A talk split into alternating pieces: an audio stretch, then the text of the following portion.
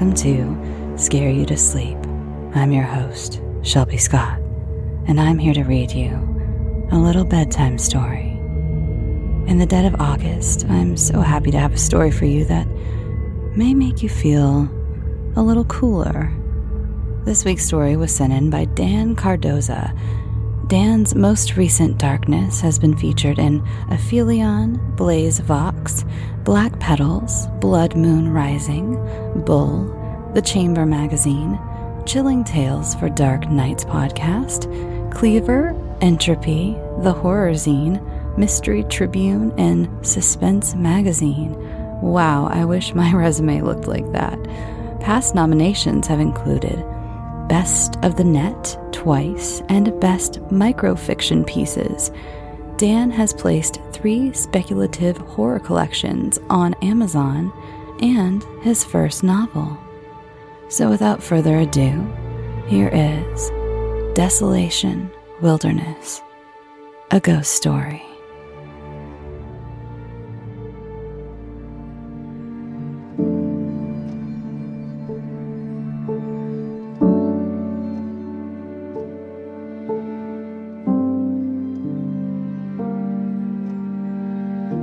So much can be learned using a measuring cup or any other scale that shows capacity. However, calibrating something unknown can prove difficult. Calibrating the depth and width of pathos, especially related to grief, is unfathomable. I should know. I've gone down a lot of tight rabbit and wormholes in my life each experience was a measurement of any sorts. Yet even wormholes defy logic and metaphysical yardsticks. They simply exist. It's the same with ghosts. Cassie and I met at Stanford. She told me back then that I made her skin crawl, but in a good way. Using scholarships and hard earned money from working part time, we both got through college without debt bachelor's degrees in hand, we transferred to UCLA. I'd like to introduce myself. My name is Jack Warren. My degree was in computer science. Cassie has a degree in speech therapy. I was the science guy. Cassie is more esoteric and open to whatever. She calls what she does for a living the art of linguistics.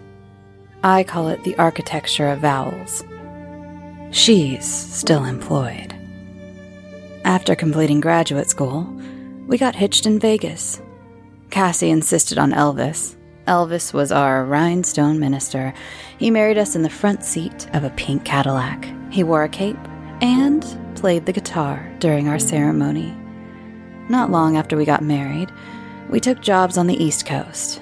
Cassie wanted the experience of somewhere new, different. Back then, I let her drag me along. We moved to Pittsburgh, Pennsylvania, of all places. Adjusting to our new life was difficult. However, by the second year of our marriage, we began to feel more at home. In short order, we'd conjured a house into a home. At the same time, we got started on this large family Cassie always wanted.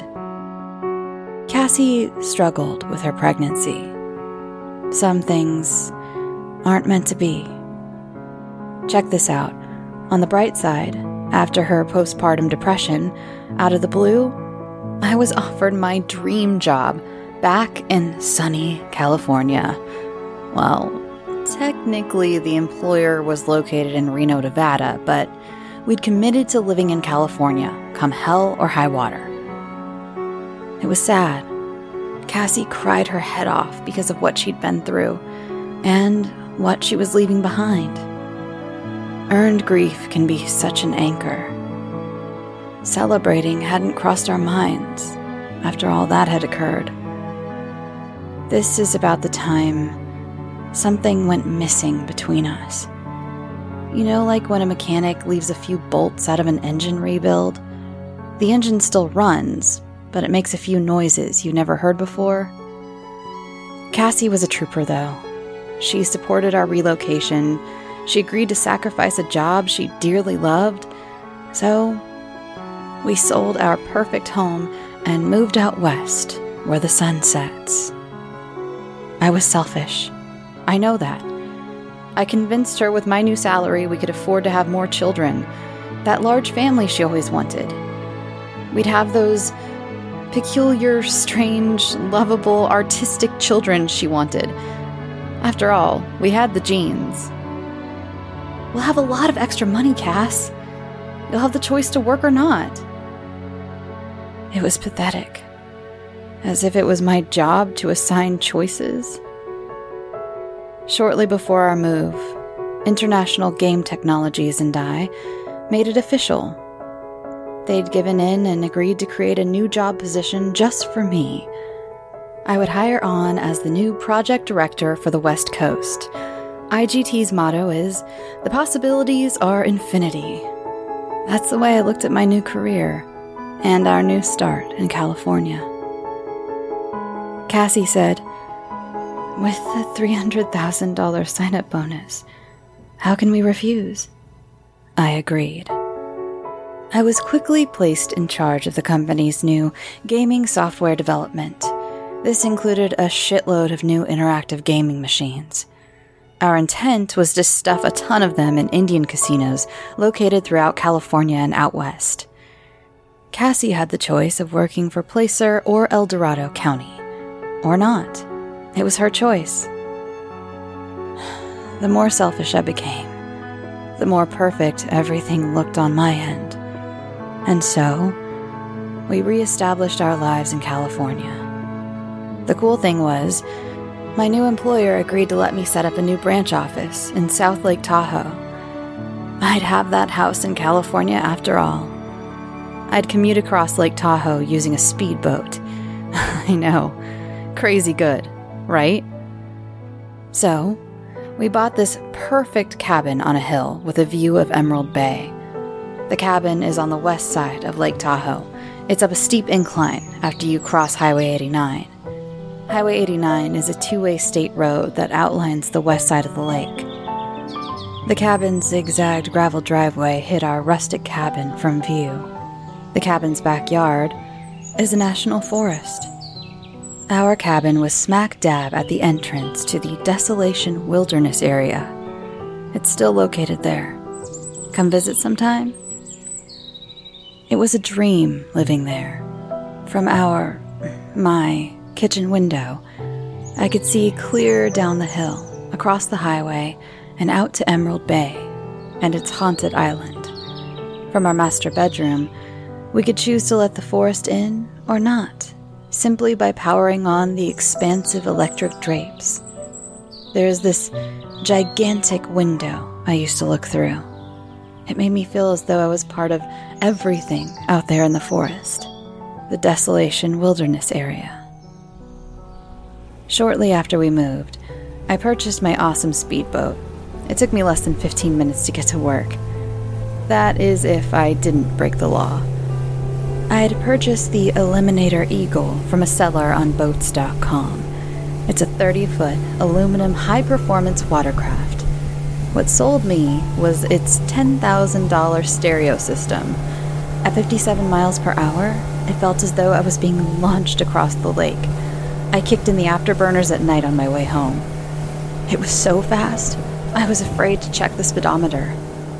I docked the boat at the Tahoe Keys Marina. From there, I'd walk to work or grab an Uber. Our branch office was only a hop, skip, and a jump away from the lucrative gambling industry at South Shore Lake Tahoe. I had the coolest office setup. It was furnished with the most forward looking technologies available. Things seemed perfect. Or so I thought. But distractions only get you so far, right? Something was pounding in my head. It wasn't an evil sound, and yet it wasn't a good sound. It was this quiet voice, yet it wasn't. A ghost story.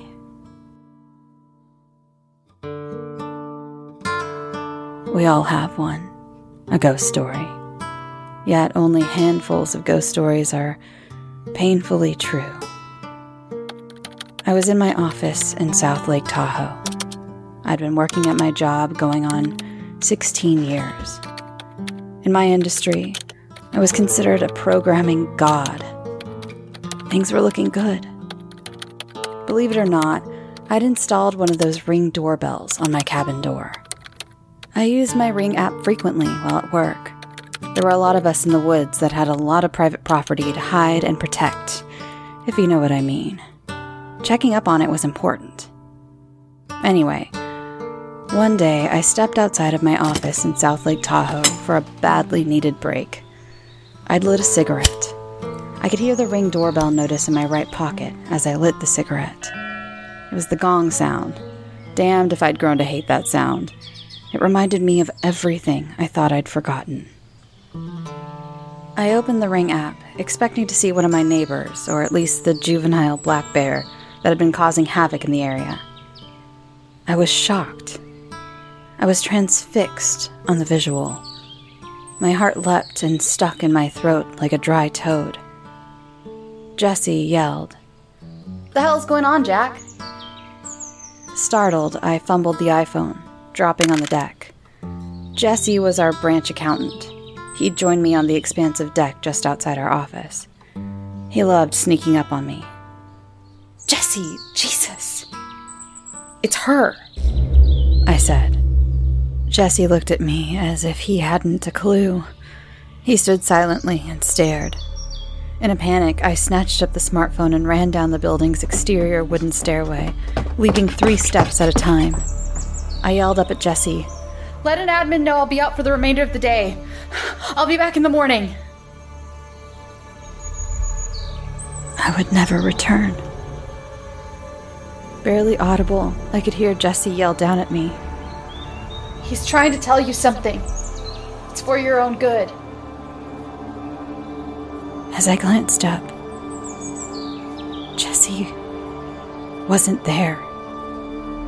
I asked myself out loud and out of breath Was Jesse really out there? I felt as though I'd begun to lose my mind. Adrenaline fueled anxiety weighted me down as I landed at ground level, gasping for air. A few blocks from work, I caught my usual Uber driver, Lorenzo. Lorenzo knew to take me to the Tahoe Keys, where my boat had always been docked. I asked Lorenzo to stop at Starbucks. It's the one off Highway 50. He didn't mind. We'd done this a time or two. Besides, I was a good tipper. After I got out of the car, I hurried along the paved lot up to the front door. Just to the side of the entrance, an older gentleman was sitting cross legged on the sidewalk. He was wearing a long blue woolen coat and a smashed fedora that looked much better in the 19th century. The rim sat awkwardly slanted above his thinning brows. He raised his sunken eyes. Sir, can you spare two quarters? Baba used to call them two bits. Quarters? I asked abruptly. I'm in a hurry. Can I catch you on my way out? I asked. You've shut down from all the pain, sir. That's why you can't love anymore. I recall looking into the man's hollowed eyes. Dude, what the hell are you talking about? So what? I do my best to keep my past out of my mind. Besides, how in the hell do you know what I'm thinking? The older man lowered his eyes, as if admonished. His beard was gray and mangy. He smelled of Scotch whiskey. His hands appeared wrinkled and bony, like a commercial fisherman. Suddenly, he stretched his open hand toward me. Reach out before it's too late, he said. What in the hell are you talking about, dude? I nearly shouted, placing both hands in my pockets. The grizzled man imploded, withdrawing his hand. I apologize, Jack, but in truth, they both miss you. You can't be whole or free until you forgive yourself. That's what we've been trying to tell you. Tell me. The hell are you talking about, old man? okay, that's enough. I've had it. I busted through the front door at Starbucks, making a scene. I got in line. When it was my turn, I purchased a flat white. The Uber driver preferred straight up coffee. He worked long hours. I ordered a chai latte. I paid with a $20 bill so I could get loose change for the older man, as promised. It dawned on me that the older gentleman reminded me of Captain Dick Barter, an old ghost of a man who'd drowned back in the 1870s. On a crisp November morning, he'd rowed his boat north to a local bar at Homewood. He'd left from Fannette Island in the middle of Emerald Bay. The island is called Fannette Island to this day. Anticipating his death, Captain Barter had built a small mausoleum on one of the island's small outcroppings. He'd requested to be interned there. As the story goes, on his way home, Captain Dick fell into the water and drowned. It was assumed he'd sunk to the bottom, some 1,400 feet straight down. According to Google, his body was never discovered. Had I seen the ghost of Captain Dick in front of Starbucks?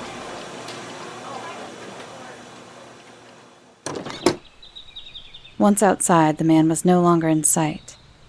He'd left me with spare change, something I hated. Before I climbed back into my Uber, I looked back to examine where the ghost of the man had been seated on the sidewalk. The only thing left was a puddle of water it was as if someone had hosed away the crazy man. Did this really happen? I mumbled.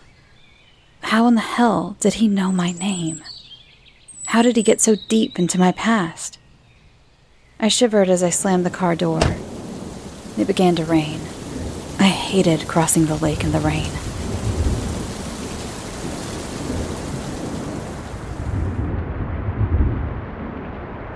Later in the day, at the cabin's kitchen table, I reviewed all the photos stored in my Ring application. All the photos had a date and a timestamp. I became distraught and fearful as I gazed at one photo in particular. It can't be, I asked out loud. Later that evening, after dinner, I seated myself next to the wooden table on the deck. Darkness had begun to collect its shadows. Up above, the moon appeared as silver cutlery, maybe a scythe. Chills crawled up and down my spine, as if a colony of icy spiders. I thumbed through the ring images and motion detections again. I'd gone through every last one of them. There she was standing about a foot in front of the ring camera. It was my daughter, Marcy. It was no biggie, only.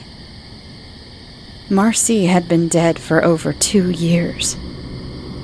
She appeared soaking wet in the photo. She was more vapor and mist than flesh. But there she was, without any doubt. Marcy's passing had done a lot of damage. Most assumed she'd drowned on a summer outing with friends.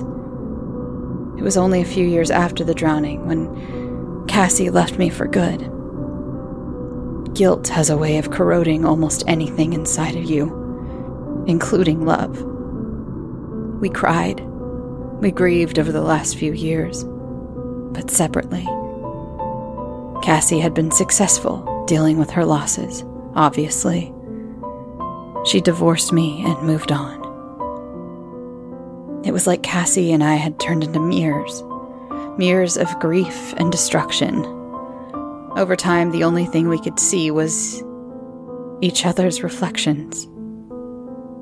It wasn't pretty. Losing children can destroy everything inside and around you. The only way I could cope during those last few years was to cut off my past and entomb it in an emotional, concrete structure, like they did at Chernobyl. I didn't know it then, but when she left for good, she'd done me a favor. I needed the reality check. Over two years ago, nearly to the day, I'd overruled Cassie and let Marcy go on a swimming party at Zephyr Cove. Zephyr Cove is on the Nevada side of Lake Tahoe. She was so excited to do something that she considered adult like. Most of her friends were older. Zephyr Cove has a shallow beach. It catches more sunlight than any other part of Lake Tahoe. Rumor has it, Zephyr Cove is the only part of Lake Tahoe that's almost warm in the summer. Marcy was 13. She still is. As a father, I'd committed to not being a helicopter parent. Cassie disagreed, for once. She asked that I not let Marcy go on the swimming trip. There were too many unknowns, too many older kids. When she left, Marcy was still pissed at her mother. Her mother was pissed at me. Marcy blew me kisses as she left with the older kids in the car. I was certain there weren't enough seatbelts. We'd gotten a call later that evening. It was one of Marcy's friends. She'd gone missing while swimming. They'd waited for the longest time before returning home. Someone's dad wanted his car back. Did she make it home, Mr. Warren? This 18 year old kid named Kevin asked. Hell no, I thought she was with you guys. Why are you asking me? I'd said. The voice on the other end inhaled and hung up the phone. I'll get right to the point. That's the day my daughter, Marcy, disappeared from the planet Earth, at least in physical form. She has never been found, drowned or otherwise. The authorities spent weeks combing the lake with sonar.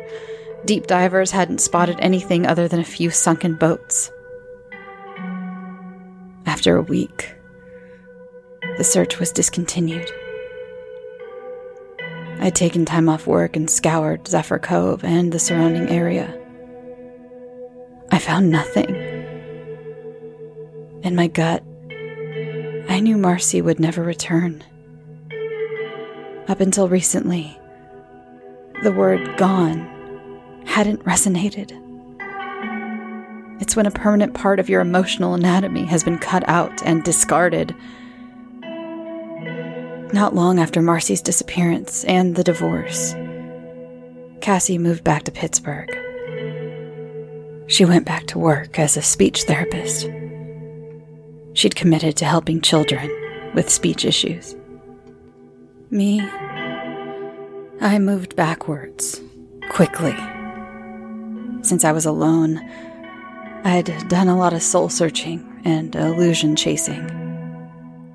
That wasn't like me. And so today, I got the shock of my life. While I was at work, my daughter Marcy showed up on my doorstep. I captured her image for God's sake as I looked at the Ring app images under a porch light full of insects. I noticed how Marcy hadn't aged. That told me something was out of whack. I also noticed that she was wearing the same shorts and blouse she wore the day she disappeared. The worst part for me that evening was that Marcy was smiling in the photo. It was the same smile she'd given me the day she left for Zephyr Cove. The smile killed me. Crushed, I decided that night to never return to work. Before I headed to bed, I poured myself another drink. A stiff one. Little did I know that going forward, I would mostly live in a bottle. At the shallow end. My last summer swim. It was in August 2021. I intended to get in a last morning swim. I made it a weekly habit to freestyle around Captain Dick's Island and back to the shoreline. Feeling heavy, I decided to take a shortcut, straight out and back. I wouldn't take my usual loop around the haunted island. After kicking off from the rocks at the island, I intended to return where I'd entered the water. It was early, maybe 7 a.m. A thick mist insisted on rising above the water like a shroud. The sun, a glowing champagne color to the east, had begun to slowly pour its magical hue over the top of the Sierras. It was an attempt to warn Emerald Bay. I was maybe 50 yards from where I'd entered the freezing bay at the shoreline. Suddenly, I felt something. It was a hand. I was certain it was a hand. The hand wrapped its bony metatarsals around my right ankle. No, I thought to myself, it's just late summer weeds. Whatever it was, it was pulling me down into the crystal blue lagoon. I found myself tugged deeper and deeper under the frigid water. The curly leaf pondweed was invasive lake blight. It had arrived and infested much of Lake Tahoe in the early 90s. Emerald Bay had its share. I felt as though someone or something had attempted to climb up from the depths, using my legs as flesh ladders. Icy fingers clawed at my calves and thighs before finally letting go.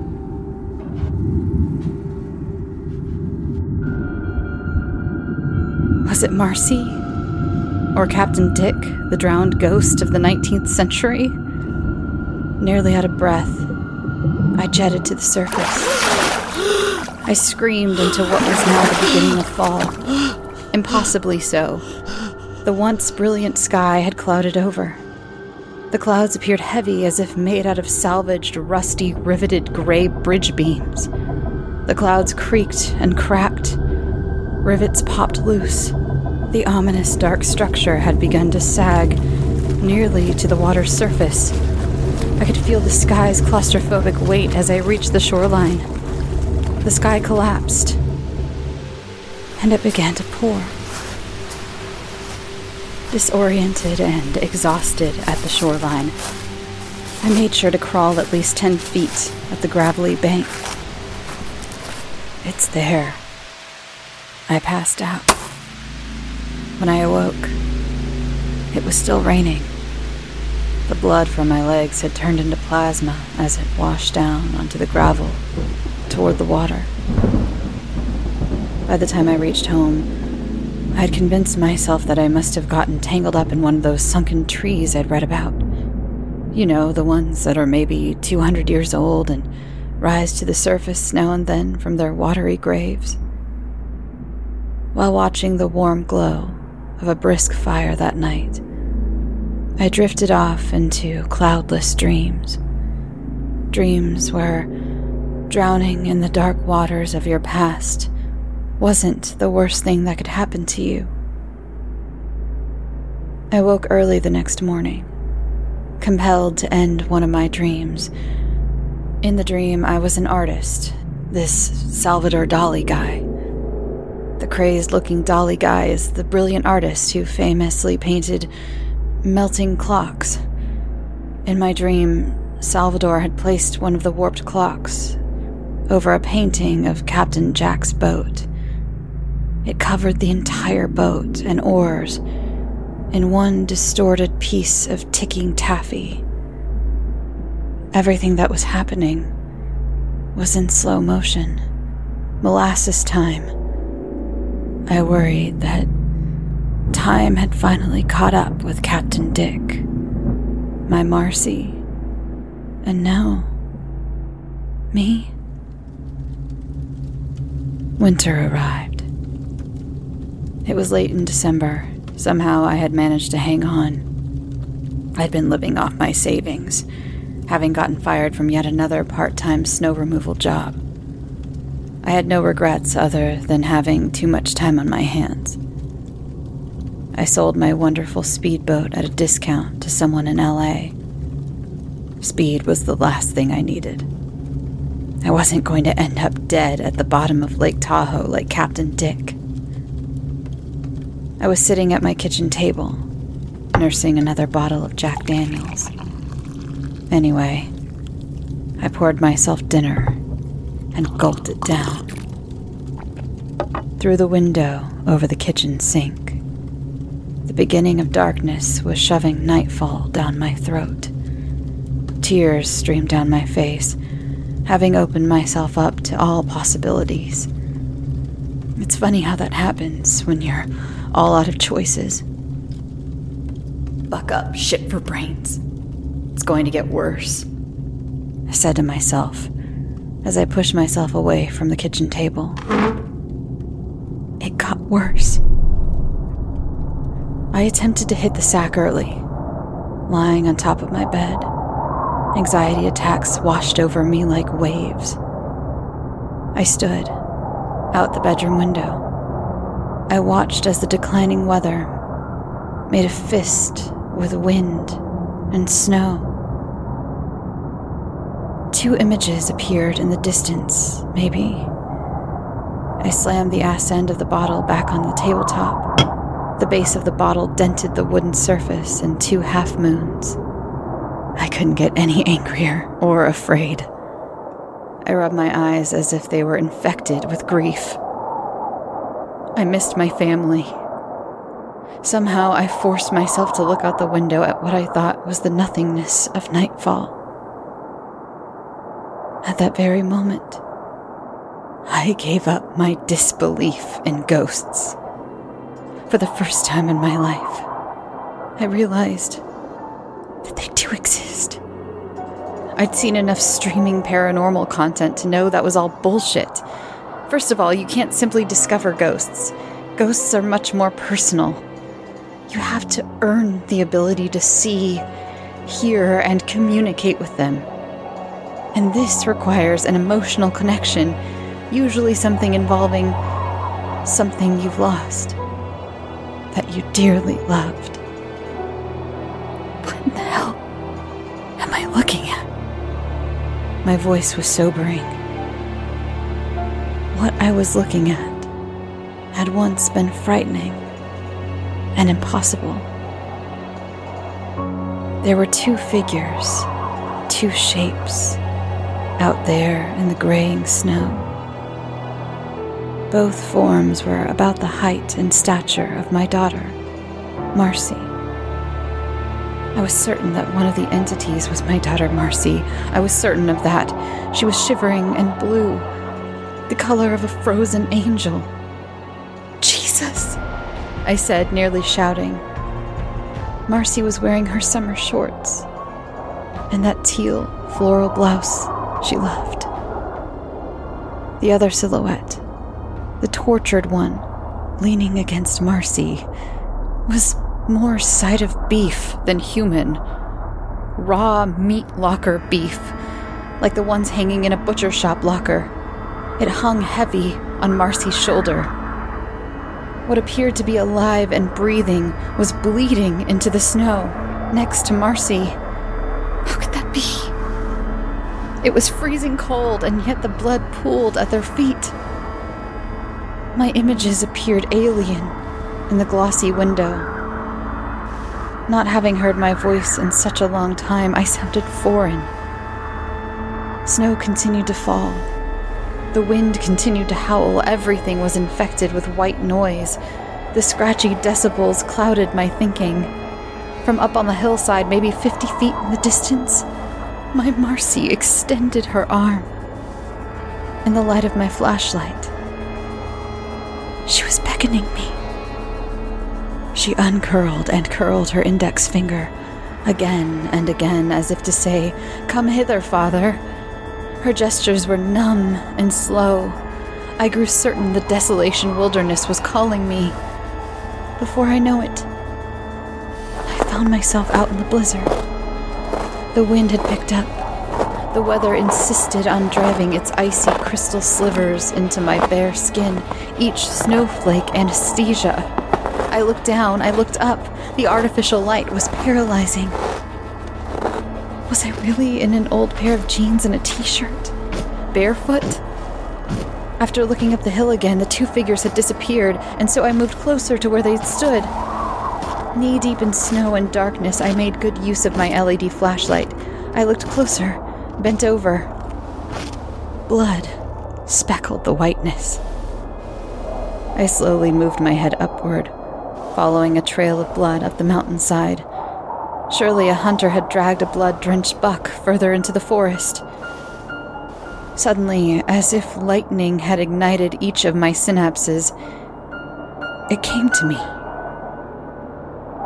Marcy and Aspen had been born conjoined twins. They'd been ripped apart at birth. It all added up. Marcy had joined her sister somehow after she disappeared that summer. Her guilt, like mine, meant she could never live alone. Joining her sister was the right thing to do. After dredging up the hill in the snow, there they were again. I'd guessed about 100 feet up the slope on a mound. Marcy was smiling. She continued to wave me deeper into the snowy forest. Looking back through the lens of hindsight at what seemed like a lifetime ago, Cassie and I had made a very decision when the twins were born back in Pittsburgh. Pittsburgh had been our first home. We were told by this team of skilled surgeons that we could only save one of our daughters. And that was Marcy. Marcy had most of the vital organs. Our identical twin Aspen was attached to Marcy at the hips, lower back, and rib cage. Aspen was severely deformed. Maybe half human if she were able to stand.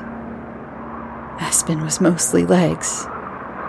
In truth, she had one knotted rope of a leg and one foot.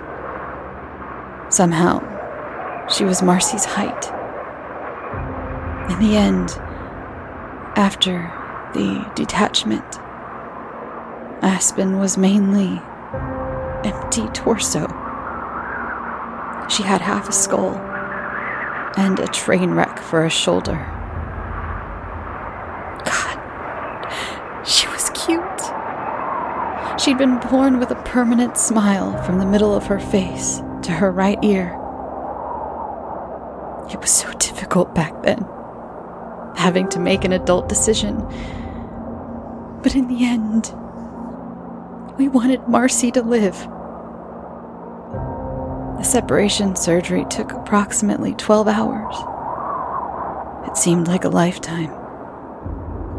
Not long after, maybe a few days, we had our open wound, Aspen, cremated. When we moved, we took her back to California. We scattered Aspen's ashes in the Emerald Bay. We got rid of her the best way we knew how Hell, we were only kids ourselves when we had to make a horrific decision. All of a sudden, I could hear the ghost of Captain Dick speak from somewhere in the snowy wilderness. Sorry, Jack. It's time. His voice was surround sound. It was firm and confident. I knew that was you at Starbucks, Cap.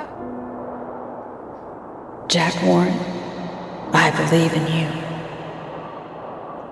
For some reason, it sounded as though Cap's voice was everywhere. It was kinetic and inviting in some strange way. It was comforting. Cap, I'm on to you. You are only a delusion, a true ghost story at best. That's all. You are simply a goddamned auditory hallucination. Sorry, pal. Nice try, Jack.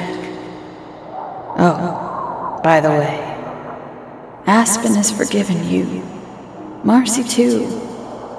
In fact, Cassie forgave you herself years ago. You just wouldn't listen. If only you could have let go of all the pain, Jack. Things might have been different between you two. But all that's too late, Jack. It's time. It's time for what, Cap? It's time for you to follow your lovely young daughters into the desolation wilderness. Where will we end up, Cap?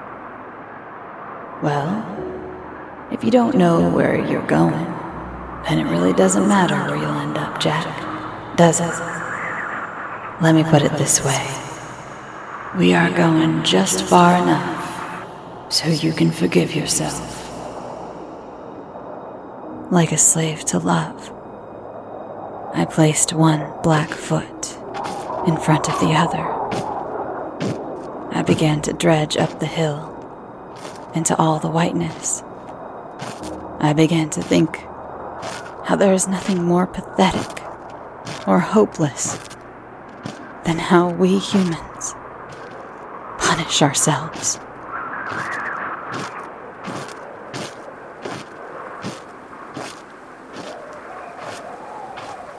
Thanks for listening. Thank you again to Dan Cardoza for this beautiful and moving story. Uh, I really enjoyed producing it. Remember, if you'd like me to fiddle with one of your stories, you can send it in to scareyoutosleep at gmail.com to be considered. And again, pretty backed up on stories, but I do end up getting to, I eventually read all of them. And don't hesitate. If you're a hobby author or a new author, really don't. Um, you never know what you're capable of. I mean, I started this whole show because I was a hobby author and no one else would take my story. So you never know what could happen. Um, so let's see. What did I bake this week? I didn't bake this week. This has been a really busy week trying to get ready because actually you're listening to this while I'm already in Dallas, but I leave for Dallas tomorrow morning. And of course, I wanted to get this done for you. And time has been there's it's just not enough hours in the day. It was one of those it's been one of those summers basically. Not enough hours in the day. I'm hoping some at some point um, you know, something slows down. but I also don't want it to slow down, if you know what I mean. It's like I'm happy to be busy, but I'm also tired. Getting uh, my brain is just needs some rest, I think. But uh, that will come. Rest will come.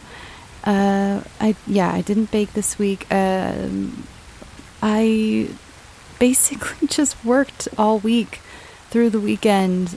Yeah, and today's Monday when I'm recording this, and I worked all through today, all through the weekend, and I been running errands, try to get ready for leaving. You know when you go out of town, there's just always I'm one of those overpackers who I I don't really necessarily overpack with clothes, except this time I did.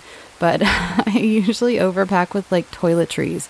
I don't know why. It's and I I tell other people this like there's going to be a store there. Dallas has stores, but for some reason I'm like I got to pack two toothpastes. What if I run out of toothpaste and it's three in the morning and there's no stores open. I don't know. But there is flooding in Dallas right now, and I hope that everyone is safe and sound.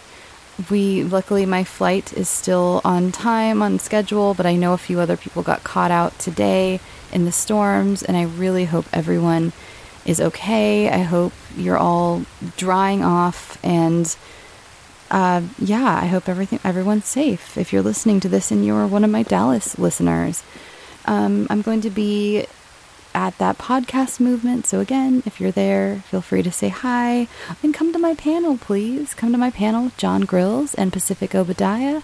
We'll, we'll be talking about horror podcasts. It's going to be a great, great time. Feel free to come up to me and ask questions and just say hi. I love saying hi to people. All right, I'm going to go because I still have a lot to do. I still have things to pack, things to do. I want to spend as much time with my little kitty Clara as I can. This is going to be the first time I'm away from her, and I'm very sad to leave her. How quickly these amazing little creatures become our constant companions, especially since I work from home. I am never without her, so I'm I'm sad to leave her. But I again, I hope to see some of you there maybe. I know this is a little different. Again, this is not like a place to go be a fan. It's very networky, so you know, I don't know if I will, but if if you're there, if you're another podcaster, then say hi. All right. Um that's about it. Oh, join the Patreon page. That's going to be a little better soon because I won't be just running around like a chicken with my head cut off. Um, I'm going to do that ramble video. I might have a chance to film it while I'm in Dallas. We'll see. I would really like to. All right. Uh, yeah, I'm going to go. Okay. I love you. Go get some sleep. Sweet dreams.